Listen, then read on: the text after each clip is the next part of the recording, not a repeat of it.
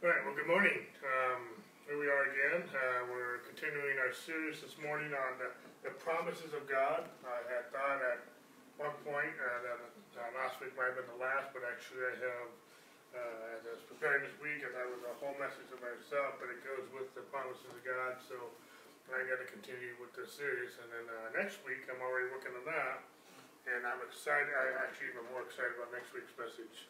So next week too, we will kind of informally, because we don't have anything planned, but uh, we'll be celebrating four years of Lighthouse Discipleship Center. Uh, we actually started four years on the first Sunday of December.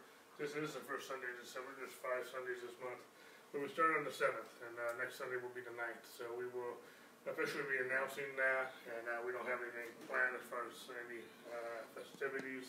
But uh, anyway, we uh, four years uh, this month we have started this church, and so uh, we're still continuing on what the guys uh, told us to do. So with that, that in mind, we're going to, uh, like, like I said, continue with our series this morning on the promises of God.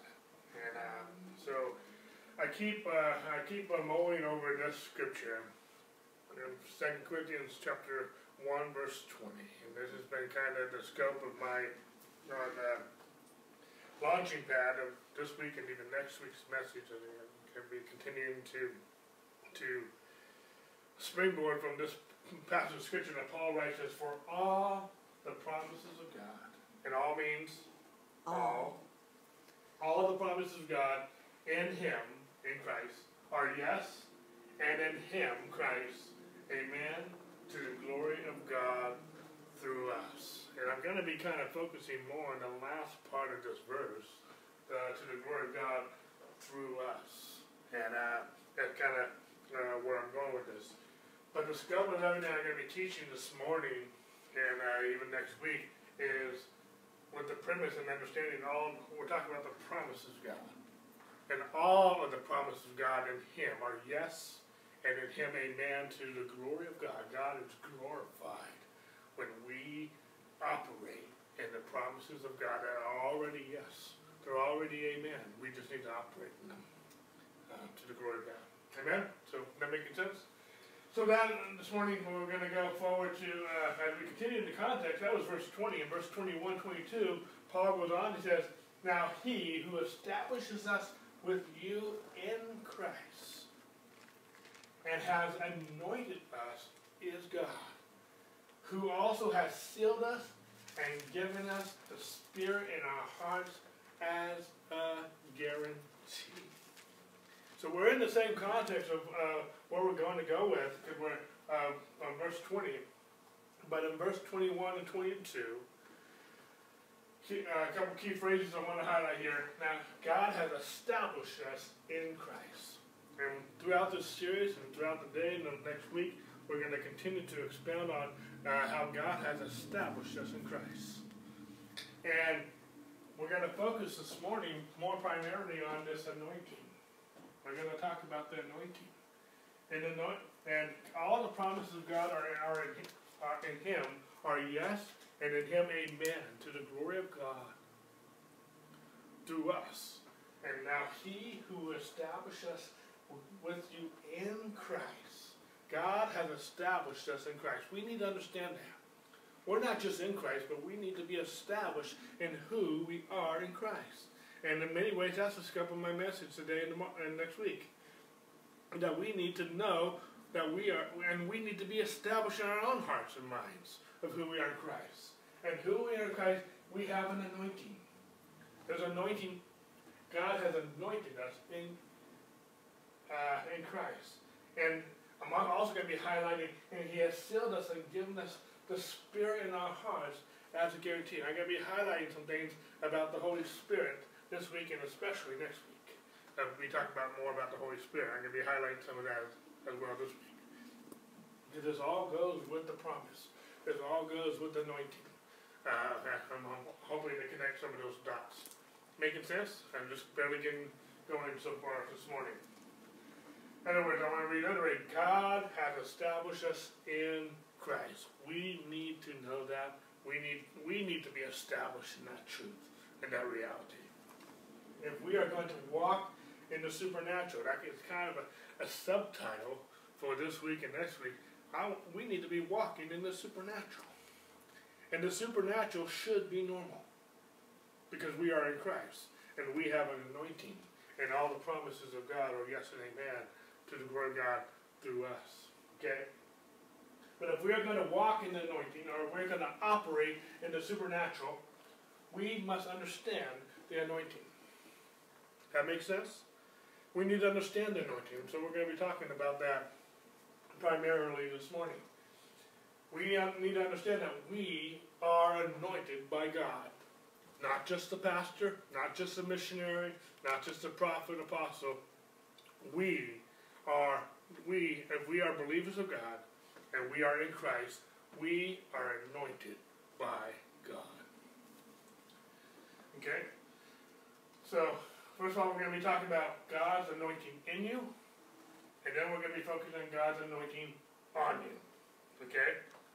Now, when I talk about God's anointing in you, we're, kind of, we're talking about also walking out the Christian life, experiencing the Christian life. The, the benefits of the, uh, the anointing in you has primarily to do with your walk in the, this Christian life, okay? But when we talk about God's anointing on you, which we'll be talking about in a few minutes, we're going to be talking about ministering to other people. That making sense? So the, the, again, God's anointing in you is about your walk with the Lord, and God, uh, God's anointing on you is about you ministering to other people. And we need to understand both. That makes sense? So we're going to focus uh, right now on God's anointing in you. When you receive Jesus Christ, the Spirit of Christ lives in you. And Christ who is in you is the anointed one. You know, we, we, we so often live our life, we under, in, a, in a study like this, in a church setting like this, we recognize that Christ is in us. But a lot of times we do not operate our day in and day out activities with that knowledge of who we are in Christ, of Christ being in us. Paul said, I am crucified with Christ. It's no longer I who live, but the life I live, I live by the faith of Jesus Christ. We need to understand that Christ, who is in us, he is the anointed one. And it's no longer we who live, but it's Christ, the anointed one, who lives in us. That makes sense?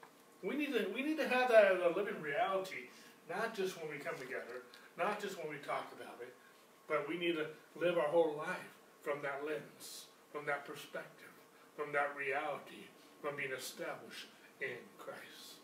Okay? Ephesians chapter 1, verse 13.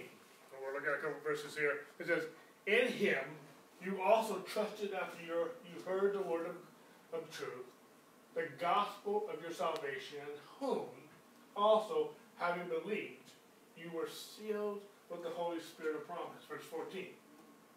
Who is the guarantee of our inheritance until the redemption of the purchased possession to the praise of his glory.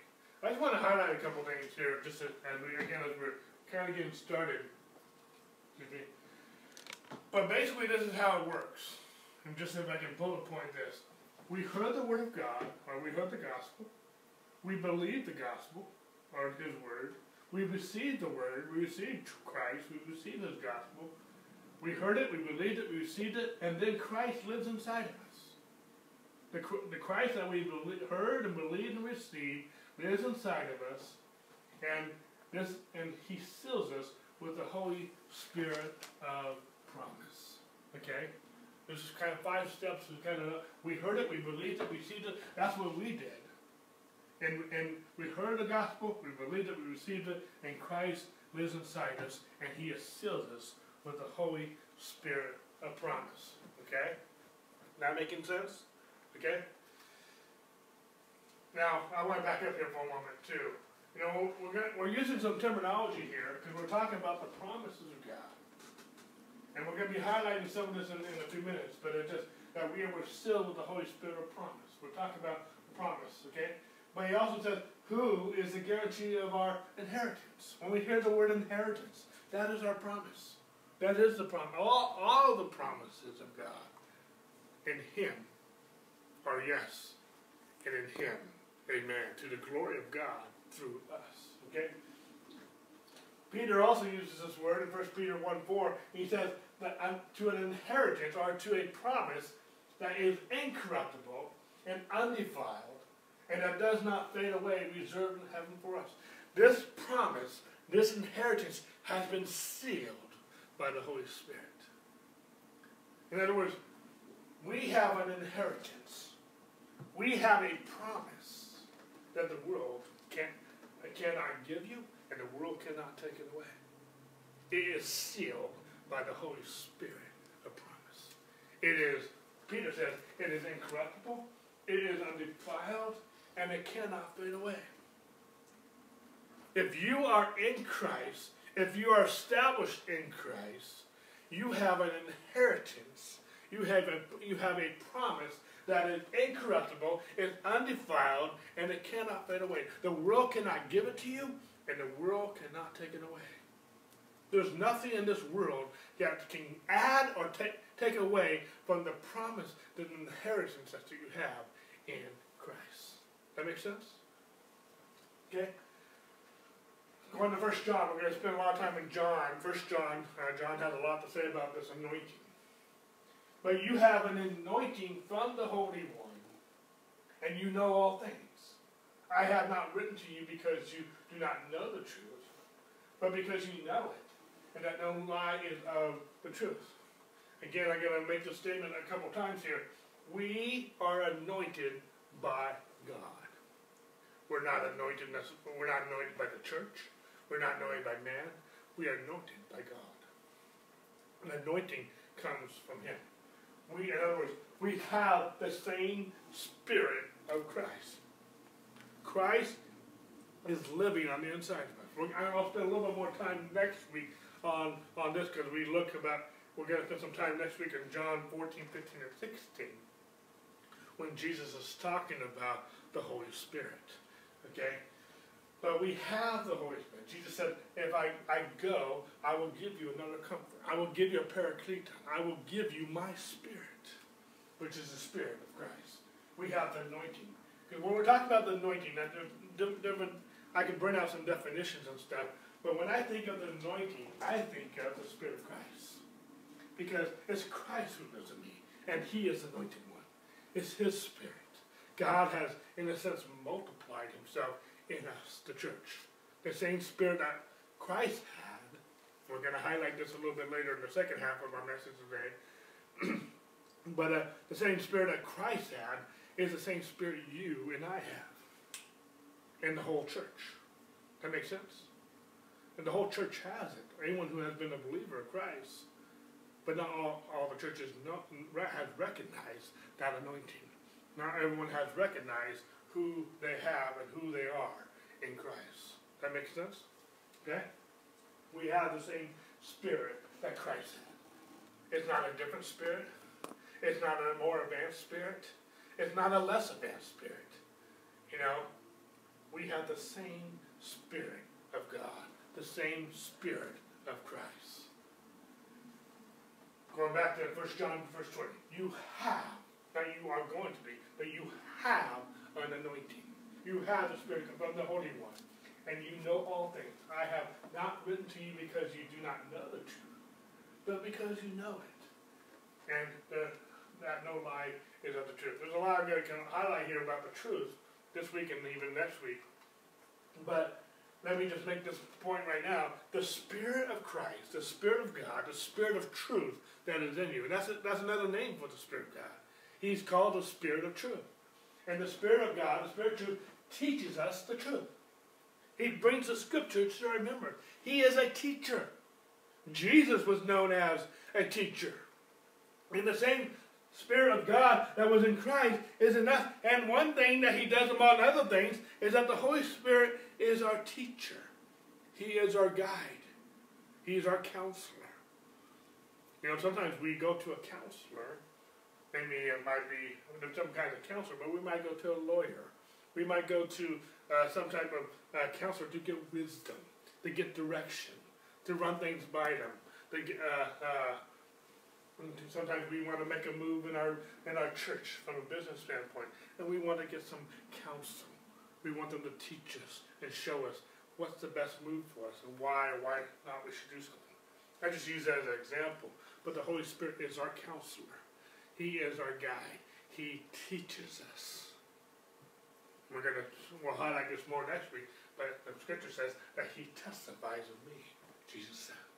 He's going to testify and he's going to teach us who we are in Christ and, and, and among other things. That making sense? The Spirit, the Spirit who is in you. See, the Spirit is not an it, it's a who. Anytime I talk like that, I feel like I'm Dr. Seuss. But the Spirit of God is a who. And He is in you. And He who is in you, that anointing that is in you, which is the Spirit of God, He knows all things. He doesn't have to be taught. He knows all things, and he who knows all things is teaching you. You have the best teacher in the universe teaching you. And he's not there. He's not somewhere else. He is with you always. He is in you. That's awesome. Continue on, First John, verse 22 says, he's asking the question here, who is a liar? But he who denies that Jesus is the Christ, and he is, he is Antichrist, who denies the Father and the Son. And whoever denies the Son does not have the Father. Either he who acknowledges the Son has the Father also. Verse 24. Therefore, and anytime we see the word therefore, we have to find out what it was there for. So he, he's going to make some statements here that are connected with what he just said. John talks a lot about the spirit of Antichrist in both his the first first John and also second John. But he talks about the Antichrist. The word Antichristo means against or instead of Christ. Okay? Um, but the spirit of Antichrist can also be someone who will lead us against Christ, who will lead us away from Christ. And there's and John also talks about how there are many Antichrists in the world. We're not so much talking about the Antichrist, as talked about in the last days, although they can apply to that. But he's talking about uh, anyone who does, but he makes a strong statement here. He who does not believe in the Son, he who does not believe in Jesus, is an Antichrist. It, it's, a, it's an Antichrist theology. It's an Antichrist belief system. It's an Antichrist uh, concept of perception. And we have met many people through the years and in recent days and recent months and recent years who once believed in God, once believed in Christ. Some of these were even in ministry as missionaries and teachers of various kinds. But now they're questioning is Jesus really the Christ? Is Jesus really the Son of God? Is all this for nothing? And anyway, I'm getting a little ahead of myself. I mean, he talks about anyone who does not acknowledge Christ as, as the Son is the Antichrist. It's not, he's not saying he's the Antichrist, but he's operating the Antichrist theology. Therefore, with all that in mind, he says, let that abide in you, which you have heard from the beginning. If what you heard from the beginning abides in you, you also will abide in the Son and the Father. We're going to pick, we're going to spend some more time with this in just a minute. But he's talking a lot about abiding. Even in the, in the other epistle, John, John 15, he talks about abiding. Jesus, he echoes the words of Jesus, who says, "Abide in me, and my words will abide in you." We'll talk about that more next week about John 15, because we're going to spend some time there. But he, he, John is emphasizing that, that if we understand what we have been given, we have been given Christ, the Anointed One we will continue in the Son. If we will abide, if we will continue in Him, we will continue in the Son. In other words, if we stop abiding in God, if we isolate ourselves from Christ, we will discontinue in the Son. We will get, I'm not talking about so much losing our salvation, although that, uh, that can lead towards a reprobate mind and heart but I'm talking about um, this is a relationship. And And if we are going to continue in the Son, if we are going to continue in this relationship with God, then we need to abide in Him. We need to guard our affection towards Christ. We need to guard and protect our relationship with Him. I'm gonna, I'm gonna spend some more time on this as we go forward here. Okay. In other words, those who turn away do not know what they have. I'm gonna, I hope you, you hear me out here in a few minutes. But I believe many people who have turned away from God, who are angry at God, don't have a true revelation of who He is and what they have in Him. They have a form of godliness, but have denied the power therein. They have a religion and not a relationship with the living God. They, in their minds, they have accepted Christ, but in their hearts, they never developed a relationship that was based on truth.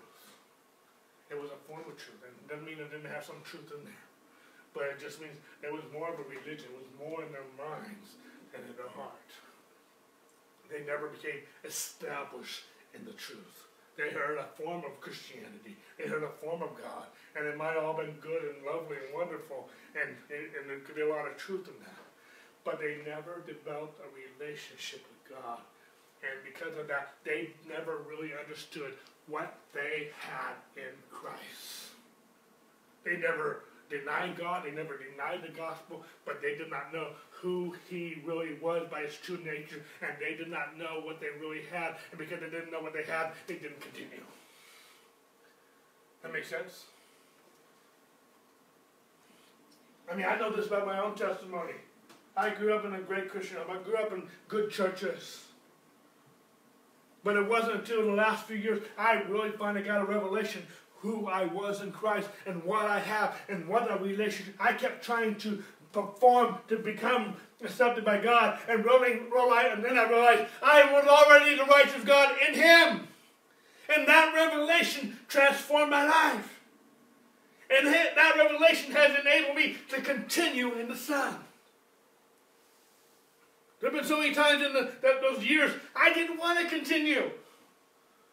I didn't want to say that. I didn't want to voice that. I didn't even want to act that out because I knew it would, would, not, be, would not be good. It was not right.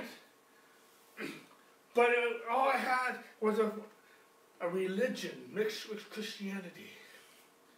Instead of having true Christianity, which is a relationship with God based on knowing who I am in Christ because what He did. And when I finally got a glimpse and a revelation of who I was in Christ, I never want to let that go. I've been ruined in a good way. Hopefully I'm making sense.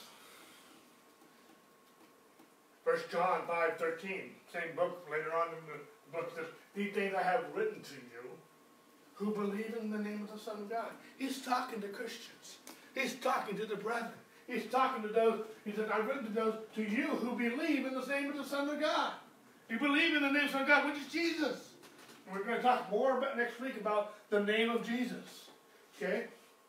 That you may know that you have eternal life. Paul, John is writing to the, those who, who believe in the name of Jesus Christ, that they may know that you have not going to have, but that you have, present tense, eternal life. That making sense? And that you may continue to believe. That's huge. John is writing to those who believe in Jesus that they may know that you have eternal life and that you may continue to believe in the name of Jesus, who's the Son of God. Are you hearing those words? Paul, again, I'm going to say it again. John is writing to those who already believe that they may know that they have eternal life and that they may continue to believe in the name of Jesus. God wants us to know what we have. We have Jesus, we have eternal life, we have an anointing and we have Christ, we have everything. And if we have Christ, we have all the promises of God, that in him are yes, and in him are amen, to the glory of God. Because if you have Christ, you have all the promises. But if we don't know who we have, we don't know what we have, how are we going to operate in the promises? Because that's what we're talking about. But we got to look at the whole enchilada too. If we understand what we have been given, we will continue in the Son. But if we don't know what we have,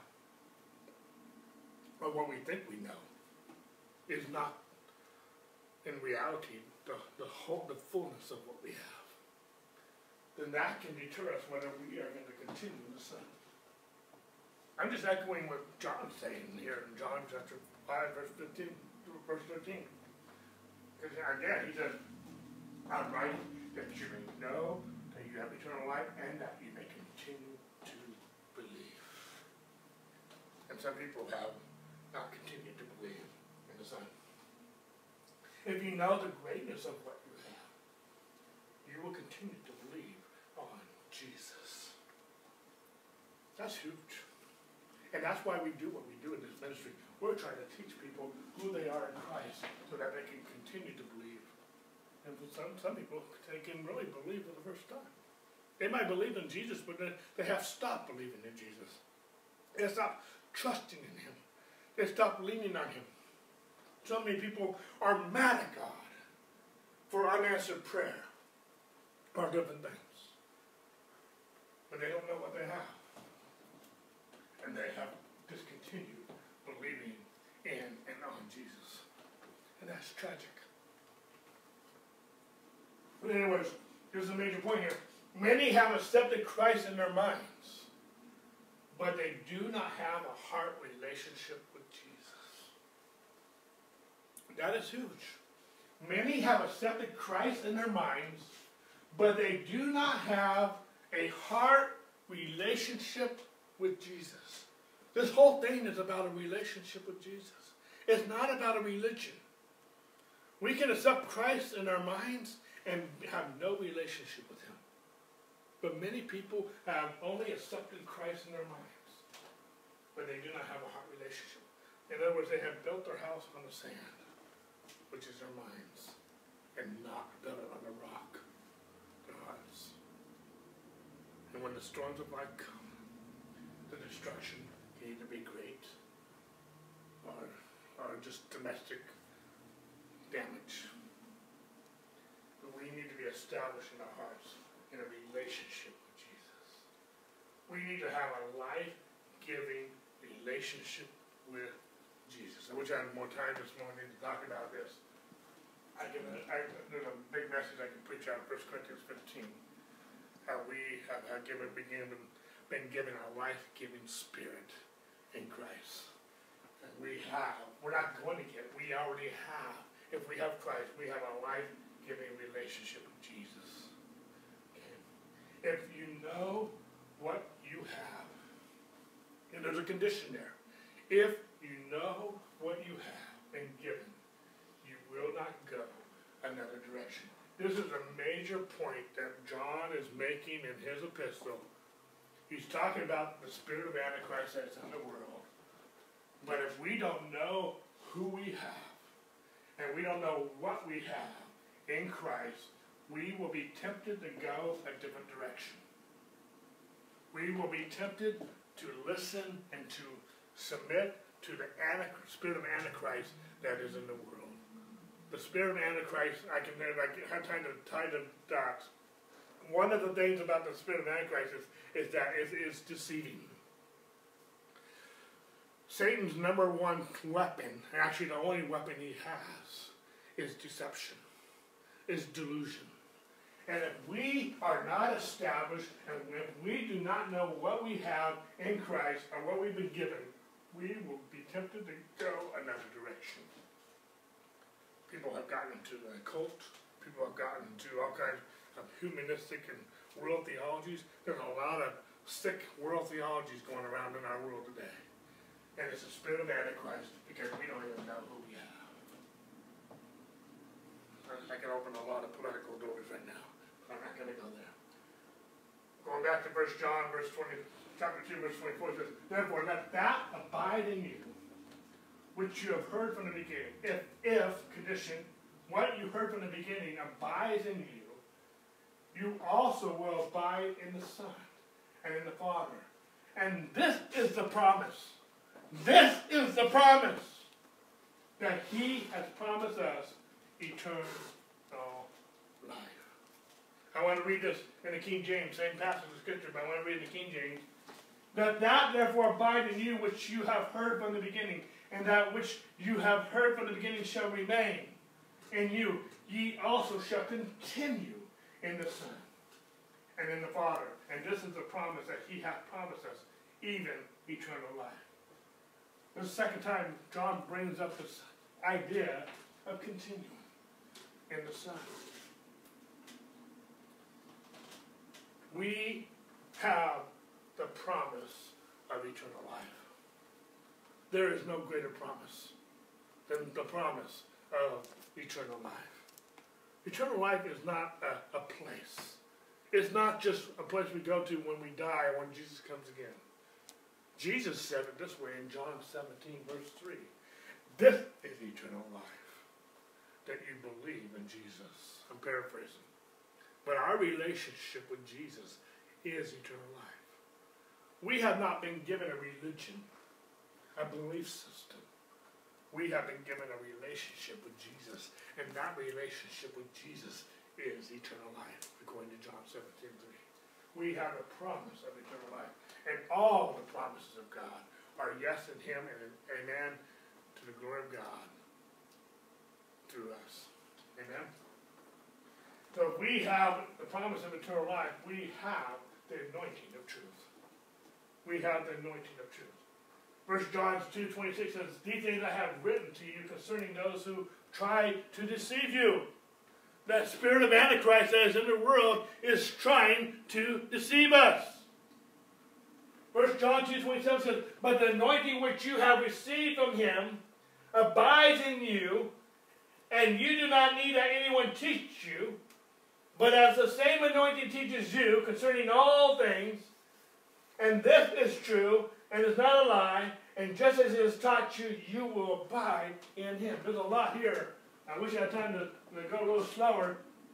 But it says, But the anointing which you have received from him abides in you. The Spirit of God, the anointing which you have received, it abides in you. And you do not eat and need anyone to teach you, but as the same anointing, what anointing? The anointing that you have received, the anointing that has that you that abides in you, this anointing teaches you concerning all things, and is true, and is not a lie, and just as it has taught you, you will abide in him. There's a lot being said here. But this anointing that we have received and abides in us, it is teaching us. And one of the things that it is teaching us, it is teaching us to continue to abide in Him. Okay? We have received the anointing of Him as a born again believer. We have already received this anointing. we, we, we have received.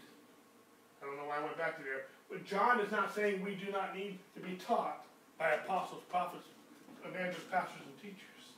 If we will be taught by the Spirit of Christ, who is in us, we will not be deceived by the spirit of Antichrist that is in the world.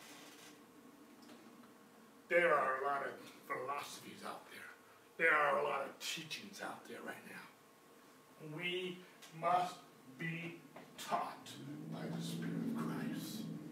We must be taught by the anointing that is in us, the Spirit of Christ, so that we won't be deceived by other spirits. We won't be deceived by something that's untrue. We won't be deceived by some myth or teachings of men. Does that makes sense? Paul warned us a lot in his epistles, especially in Timothy, that in these last days there will be perilous times. He said, Paul talks about in the last days there will be many deceiving spirits. Paul talks about many will leave the faith. Jesus taught that many hearts will wax cold because of the things coming upon the earth. but we need to be taught. But we need to have a relationship with the Spirit of Christ. The anointing God is in us, so we are not deceived by the spirit of Antichrist that is in the world. That is huge. Am I making sense? Okay, it's a little quiet this morning, so I want to make sure. The Spirit of Christ who is in you will protect you from the spirit of Antichrist that is in the world. He is our guide. He is our counselor. He's our parakleton. And if we're not careful and we don't stay continue and abide in the vine, abide in Christ who is in us, we can be deceived. I've taught this before, but the, the, the biggest danger about deception is what? When you're deceived, you don't know it. Most people who are deceived will not admit it. Why? Because they don't know it. They're deceived. That's the danger about deception. You don't know. You're being deceived. But if you if you have learned to listen to the Spirit of God who is in you, the Spirit of Christ is in you, you will recognize untruth when it comes your way. It will be flagged. It, he will warn you. He will. There will be something in you. This is not God. This is not true. This is wrong. This is unhealthy. That makes sense? Hopefully I'm making sense this morning. If we do not abide in him, we will begin to judge everything by our minds instead of by the Holy Spirit. We will reason. The Bible says, uh, trust in the Lord in all your heart. Lean not on your own understanding. In all your ways acknowledge him, and he will direct your path straight. If we do not abide in him, we will begin to judge everything by our minds, by our own reasoning. By, Jesus said, to be carnally minded is death. To be minded is life and peace. But we will judge everything by our minds instead of by the Holy Spirit. I don't want to be carnally minded. I want to be spiritually minded. We need to abide in Him. Because if we're abiding in the vine, guess where the source is? The vine. But if we're abiding in the vine, so to speak, but we are coming to our own conclusion and judgment on things, that's dangerous. That's how the Antichrist works. That's how uh, the spirit of Antichrist is in the world. That's how all these things work. It works through deception. And how many of you know the way Satan works, he will make it sound good. He will even use scripture that has been sugar-coated and twisted. He will use deception. It will sound noble. It will sound sound human, humanistic.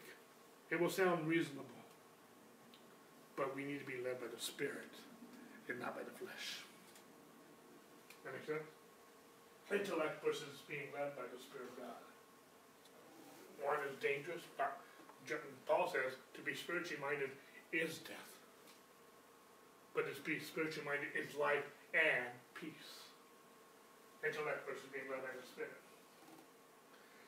Paul said in Romans 8, For as many are led by the Spirit of God, these are the sons. Are we being led by the Spirit of God or our minds? Are we being led by the Spirit of God or something else that is in this world? We need to be led by the Spirit of God. And how do we get led, be led by the Spirit of God? We need to be know who we are in Christ. Allow Him to teach us. We'll spend more time with this next week a little bit. If you will listen to the Spirit of Christ who is in you, He will protect you. He is your guide. He is, we talked about a few weeks ago, He is your shepherd. We must listen to the Spirit of life who has taken up residence in the side of us. We need to listen to the Spirit of life. We need to listen to the Spirit of truth who has taken up residence in the inside of us. The Spirit of God will teach you whatever you need. We need to listen. We need to develop a relationship of listening and not leaning on our own understanding. That makes sense? One thing he will teach you is how to abide in Christ. The Spirit of God will never lead you to isolate yourself from Christ. God, Spirit of God will always lead you to Christ, to abide in Christ, to abide. I mean, even when we get into it next week, John 14, 15, and 16, in the middle of talking about the Holy Spirit, we have the teaching of abiding Christ, abiding in the vine. Abiding in the vine is all about the Holy Spirit.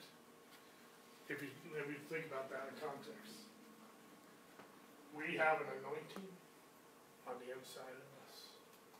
The anointing on the inside of us enables us to live the Christian life and to be faithful walk. It's, he's the source. He's the one that enables us. In the flesh, we are nothing, but we are not just flesh. We are a new creation in Christ. Okay? You learn to listen to the Spirit of God who is on the inside of you. There is protection.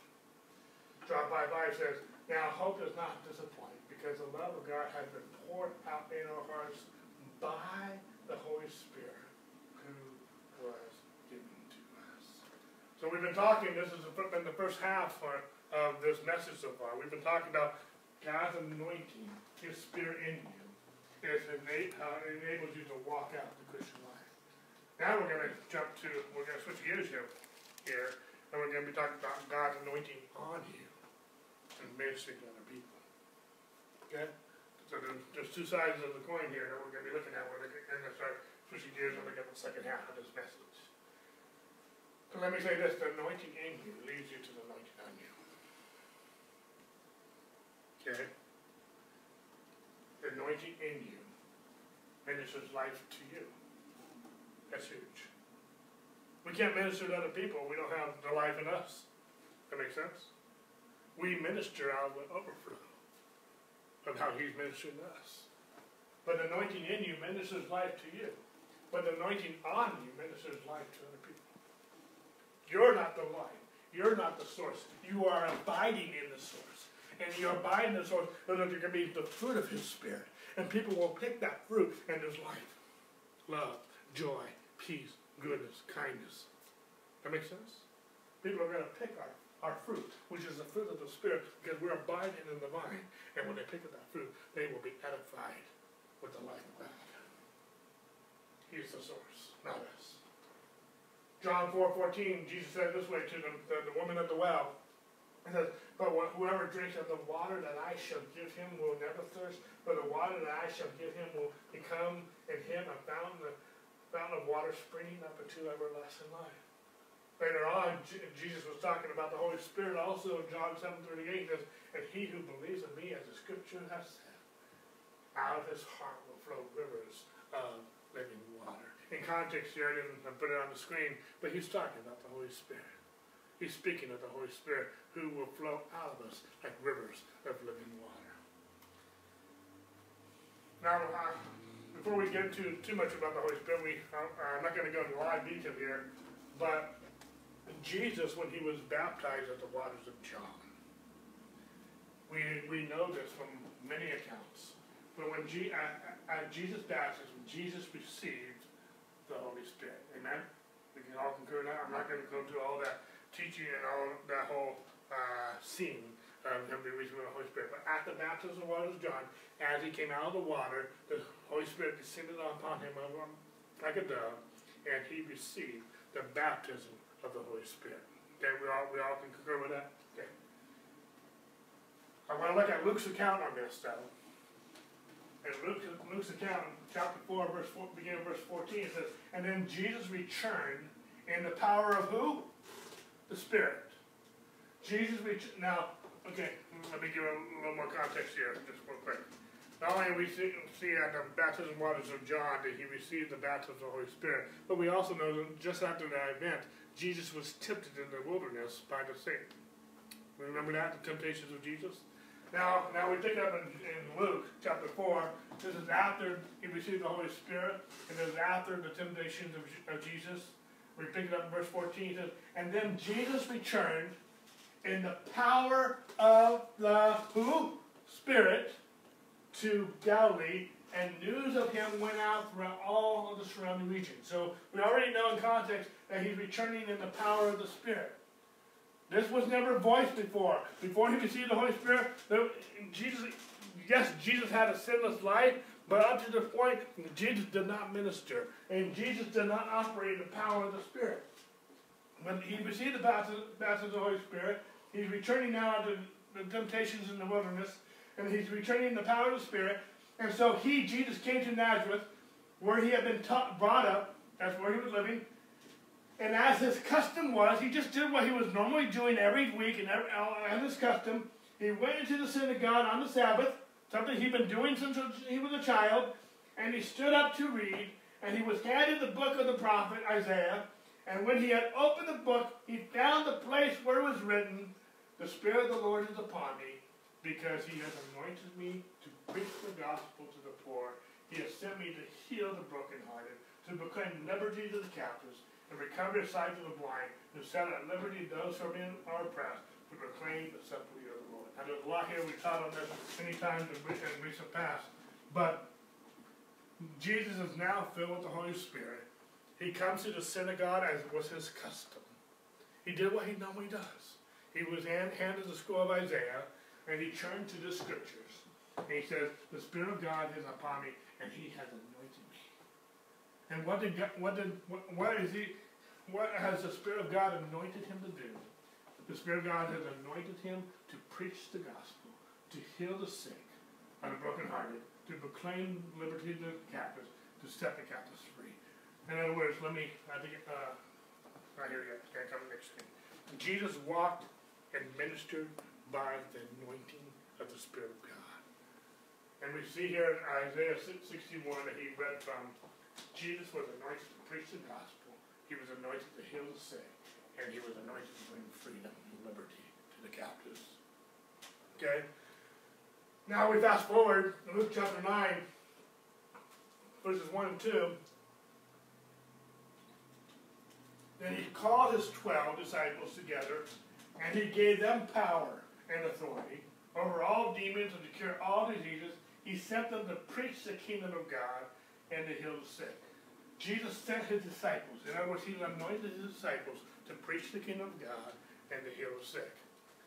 Fast forward, Luke chapter 10. After these things, the Lord appointed 70 others also and sent them two by two before his face into every city, and place where he himself was about to go, and heal the sick there, and say to them, The kingdom of God has come near, near to you.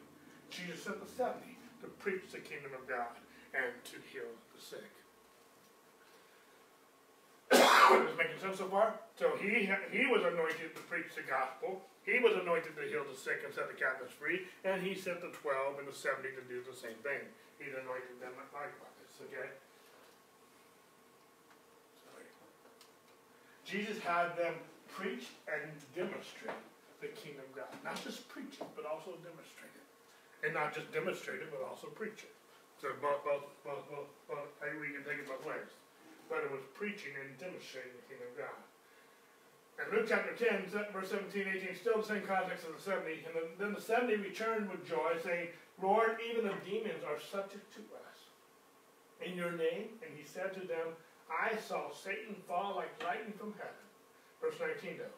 Behold, I give you the authority to trample on serpents and scorpions over all the power of the enemy, and nothing by shall any means hurt you. We have power over the devil. Jesus just stated that Satan fell like lightning. He is fallen. He is defeated. He the victory is ours. We have anointing over, and we, we have an anointing we have power and we have authority over the devil. The devil has no power except deception, which is also the spirit of Antichrist. Nevertheless, he says, do not rejoice in this. Don't rejoice that the spirits are subject to you, but rejoice because your names are written in heaven. That's huge. We have authority, and we have dominion over the devil. But he says, don't rejoice in that. Rejoice that your names are written in heaven. Rejoice because you have a relationship. That's huge. Submit to God.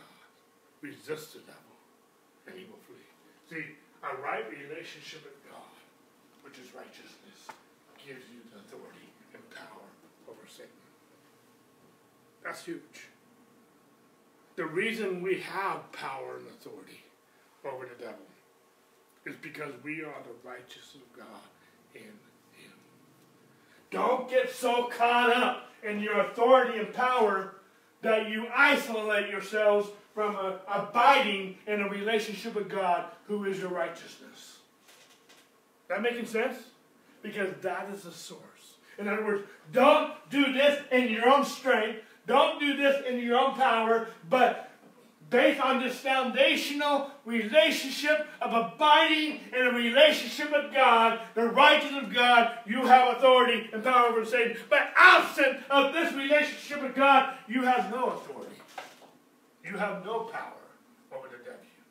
And he will deceive you. And he will cause you to discontinue in that relationship. That makes sense? A right relationship with God also gives you power not only to over the devil, but it also gives you authority to heal. And I mean anything else that goes that he is the same thing he commissioned the twelve, the same thing he commissioned the seventy. We have power over the devil, to heal the sick, to cast out devils, and to raise the dead. Making sense? We'll spend a little bit more time on some of this next week. But in Acts chapter 1, Act, uh, Luke, who wrote Acts, says the former account, which was Luke, the book of Luke, here in Luke, his, sequel, if you will, the former account I made of, uh, of Theophilus, because he wrote it to Theophilus, that was his uh, he'd write to, of all that Jesus began both to do and to teach. Luke wrote this book. He wrote both the book of Luke and the book of Acts to do, do two names, To, to, to, to, to expound on what Jesus did and what he taught. That is huge. Is that making sense? We need to focus on not everything that, not just in everything he did, but I mean everything he taught, but also in the things that he did. We need to see the testimony of what Jesus did and what he taught. That making sense? Same context. I, more in here I could expound on, but beginning in verse 8, very familiar passage of scripture for most of us.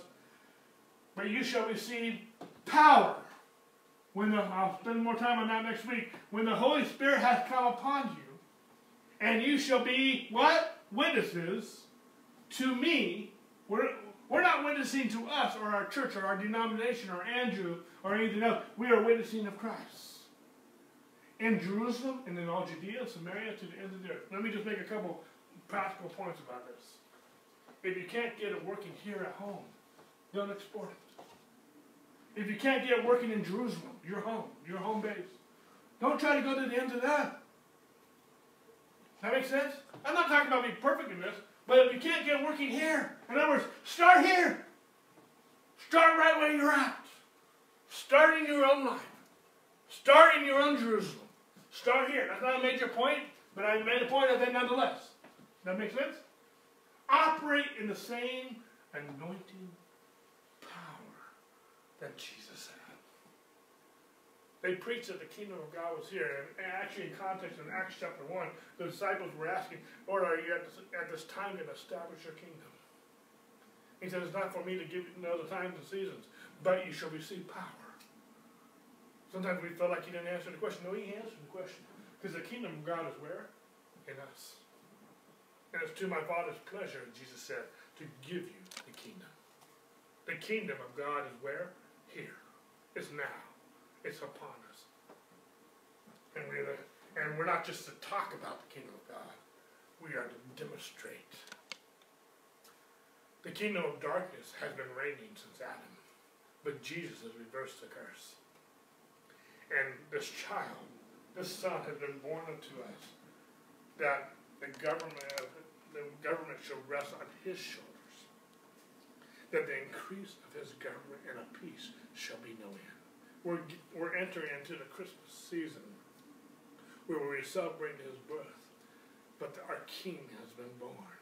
This child has been born to us, He's been born to who? Us. So that his kingdom can advance. And we are to operate in the anointing and the power of Jesus, our King. Jesus was anointed to work miracles. Jesus was anointed to heal the sick. Jesus was anointed to deliver the oppressed. Jesus was anointed to set the people free. He did not just teach it, but he demonstrated it as well. We also can say, I have power in the name of Jesus. I have power to heal the sick. I have power to cast out devils. I have power to share the gospel of the kingdom of God. Jesus performed all of his miracles within three and a half years of the anointing. He lived 33 and a half years on this earth. And everything that he did, he did in three and a half years under the anointing of the Holy Spirit. John says, and there are also many other things that Jesus did, which if they were written by one, I suppose that even the world itself could not contain the books that would be written. Amen. And everything he's talking about, all these books that can be written, are everything he did in three, a three and a half year period. One man, the Son of Man, the Son of God, anointed by the Spirit of God, anointing, the same anointing that is in you, did everything he did in three and a half. That's not necessarily a major point, but it is a point I'm making. He can, if he can do that through him in three and a half years, Jesus had greater work she could do. We're gonna spend a little more time on that next week. Okay, that makes sense? But if Jesus needed the Holy Spirit, we do. I want to say that again. If Jesus needed the Holy Spirit, we do. Again, we're talking about, and we're almost getting ready to conclude this morning. We're talking about God's anointing on you, ministering to other people. But if Jesus needed the Holy Spirit, we need it also. Okay? Ezekiel 47. I'm not going to read the whole context now. I'm going to read more extras up here. And then he brought me, this angel brought me back to the the temple, and there was water flowing from under the threshold. We already read from John uh, 738, out of our belly shall flow what? Rivers of living water. He's speaking about the Holy Spirit. And here Ezekiel gives a vision of this angel bringing him before the temple. And we are the temple of the Holy Spirit. Okay? And there was water flowing from under the threshold of the temple towards the east, or the front of the temple faced east. And the water was flowing from under the right side of the temple south of the altar. I got to pick up verse 6. And he said to me, Son of man, have you seen this? Between verses uh, 2 to, to 5, we, we see that the river grew from, uh, one that was to his ankles, to his knees, to his waist. Finally, it was a river that he could swim in. He picks up verse 6 and he said, said to me, Son of man, have you seen this? Then he brought me and returned me to the bank of the river. And when I returned there along the bank of the river were very many trees, and on one side and the other. And he said to me, This water flows towards the eastern region and goes down to the valley, enters the sea, and when it reaches the sea, its waters are healed. Verse 9. And it shall be that every living thing that moves where the river goes will live. And there will be very great multitude of fish because these waters go there, where they will be healed, and everything will live wherever the river I'll just make this point here before I conclude and get to the end of where I'm going here. The Spirit of God is in us. The anointing of God is in us, not just to help our walk with the Lord as we talked in the first half of this message this morning. But we have, the Spirit of God has anointed us to preach the gospel, to heal the sick, and to set the captives free. Amen? And we have the same Spirit of God. And wherever this river goes, in other words, wherever we go, because the Spirit of God is in us. The waters, everything should be healed. Everything should be set free. We're going to be talking about this a lot more next week, but we should be making a difference. Because the Spirit of God is in us. And the Spirit of God is greater than us and He that's in the world, including the Spirit of Antichrist that we were talking about earlier. Okay? First Corinthians twelve, verses four to seven, and there's a lot here I can elaborate here in First Corinthians twelve. I'm not here to so much to talk about the gifts of the Spirit, but let me just make this point. Paul says there are diversity of gifts, but the same Spirit, and there are diversity of ministries, but the same Lord. There are diversity of activities, but it is the same God who works all and in all. But the manifestation of the Spirit is given to who? To each one this manifestation of the Spirit is given to each one for the profit of all. God has given us His Spirit, and He has given us gifts. He has given gifts to who? To each one. Everybody has a gift. Who, who's in God? For the profit of all. God has not given you gifts so that you can profit by yourself. God has given you gifts to profit all to profit the body of Christ. And we have talked a lot about that in weeks past. Ephesians 4 11 12 says that he himself gave some to be apostles, and some prophets, and some evangelists, some pastors and teachers, for the equipping of the saints, for the work of the ministry, for the edifying of the body of Christ. I'm not going to rehash this from previous messages we have, have had in the past, but God has given us the, the fivefold ministry so that the whole body of Christ can be edified and equipped to minister to one another. That makes sense? We need the body of Christ and we need the ministry of the Holy Spirit to enable us to edify and encourage one another. and go, going back to 1 Corinthians 12 says, But one and the same Spirit works all these things, distributing to each one individually as he wills I can't remember my whole point with that, I don't, I don't have any notes on that. But we're going back, and again, as I said from the beginning, and as we've been saying throughout this whole series, everything we're, we're teaching about stems from this verse. For all the promises of God in Him are yes, and in Him amen, to the glory of God, through who? Through us. And who are us? We are ones who have received Christ. We are the temple of the Holy Spirit. His river flows from us like living waters. And God has ministered to us. He has given us the fivefold ministry to equip us so that we can minister to one another, both in the church and outside the church. That we can preach the word of God in season and out of season. That we can go to the places that He has sent us and called us to preach that the kingdom of God is here, that to heal the sick and, and to, to, to raise the dead, and to cast out devils. The Spirit of God is upon us and he's in us and he's on us to minister to one another. That makes sense? Okay? We have an anointing in us. We have an anointing. We are anointed to carry on the works of Jesus. Jesus, in his three and a half years of ministry, he preached the gospel. He demonstrated the gospel. He loved one another. He loved people. He had compassion on the people, he never was divided towards the church. He never was mean to people. He was never, uh, he ministered and edified to people. We are anointed to carry on the same work of Jesus because the same spirit that was in Christ is in us. Use your God-given authority. In other words, use your God-given anointing. Watch Jesus work. The Spirit is in you to work through you. For all the promises of God. In him are yes, and in him amen, to the glory of God through us. Amen. Lord, we thank you for this anointing that you have given us to protect us, to lead us, and teach us into all truth. We thank you for this anointing that you have given us to minister to one another.